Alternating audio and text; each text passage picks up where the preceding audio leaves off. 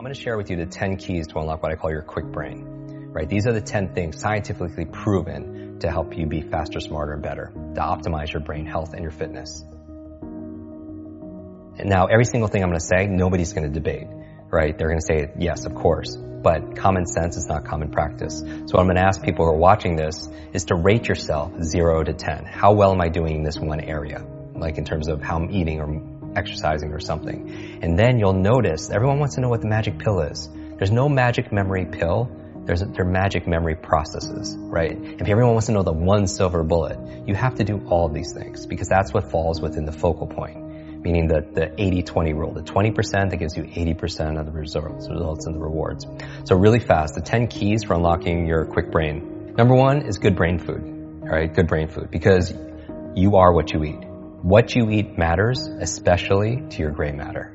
There's certain foods that are really good for your brain, and you probably eat most of these foods as you are, because I know you're very blueberries. Yeah, all, all like blueberries is like I call them brain berries, and avocados and good fats, and and and all of them. So there's ten of them that I recommend, um, and so they're really they're re- they're really excellent. They're very neuroprotective and such, uh, including dark chocolate.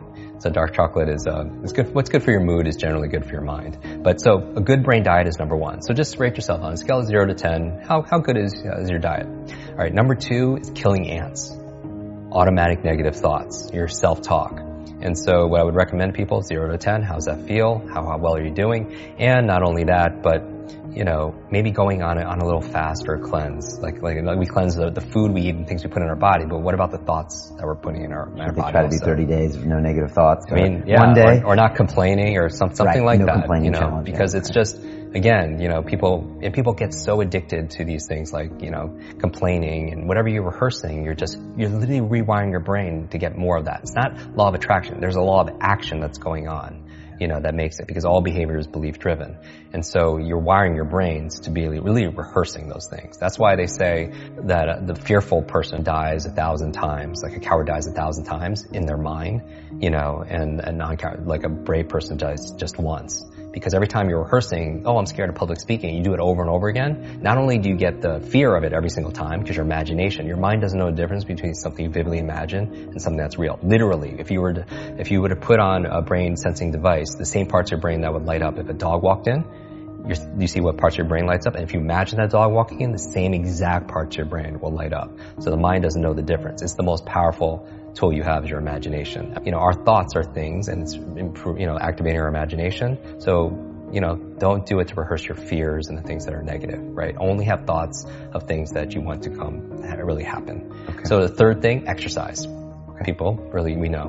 Number four, brain nutrients omega-3s, the DHAs, the ginkgo biloba, vitamin B, B12s. And this is a subject that comes up because, um, you know, a lot of people travel, they have fast food lifestyles and, you know, but maybe they're lacking in certain supplements. And what I would say is, you know, I'm not a nutritionist. I'm not anything that ends on an ist, but go to a doctor, good functional medicine doctor, have a blood test. And I say, I say the same thing for diet. When people say what's, what's the best, you know, do food sensitivity tests. See what your blood says. You know, red, yellow, green. You know, red, stay away from, yellow, you know, sparingly, green, and see how you flourish on it afterwards, right? And then test it. But same thing with nutrient profile. You can see what you're deficient at. Because if you're low on B vitamins, if you're low on DHA, then you're going to have cognitive issues, yeah. right? So supplement. Fifth thing that you want to, to optimize your brain is positive peer group.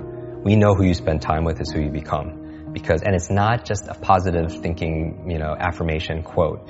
Literally, you have mirror neurons, and your mirror neurons in your nervous system is when you could watch a sport or watch a movie and you could feel what they feel.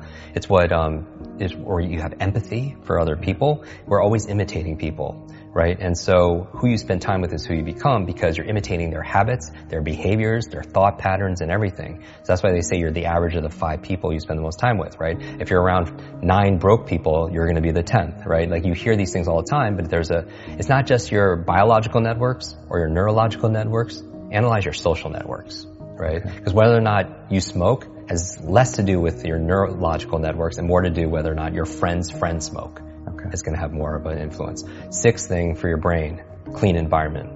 We know a clean environment is good for your brain. At an anecdotal level, you know when you clean your desk or you clean your laptop off, you know you have clarity of thought, right? But I don't just mean that. I mean clean air, clean water, because there's a lot of pollutants that's, you know, that's not good for your cognition, right? Mm-hmm. So from there, we have number seven, sleep This is a big one for so many people. Sleep is so important for your brain for three reasons. Number one is where you consolidate short to long-term memory.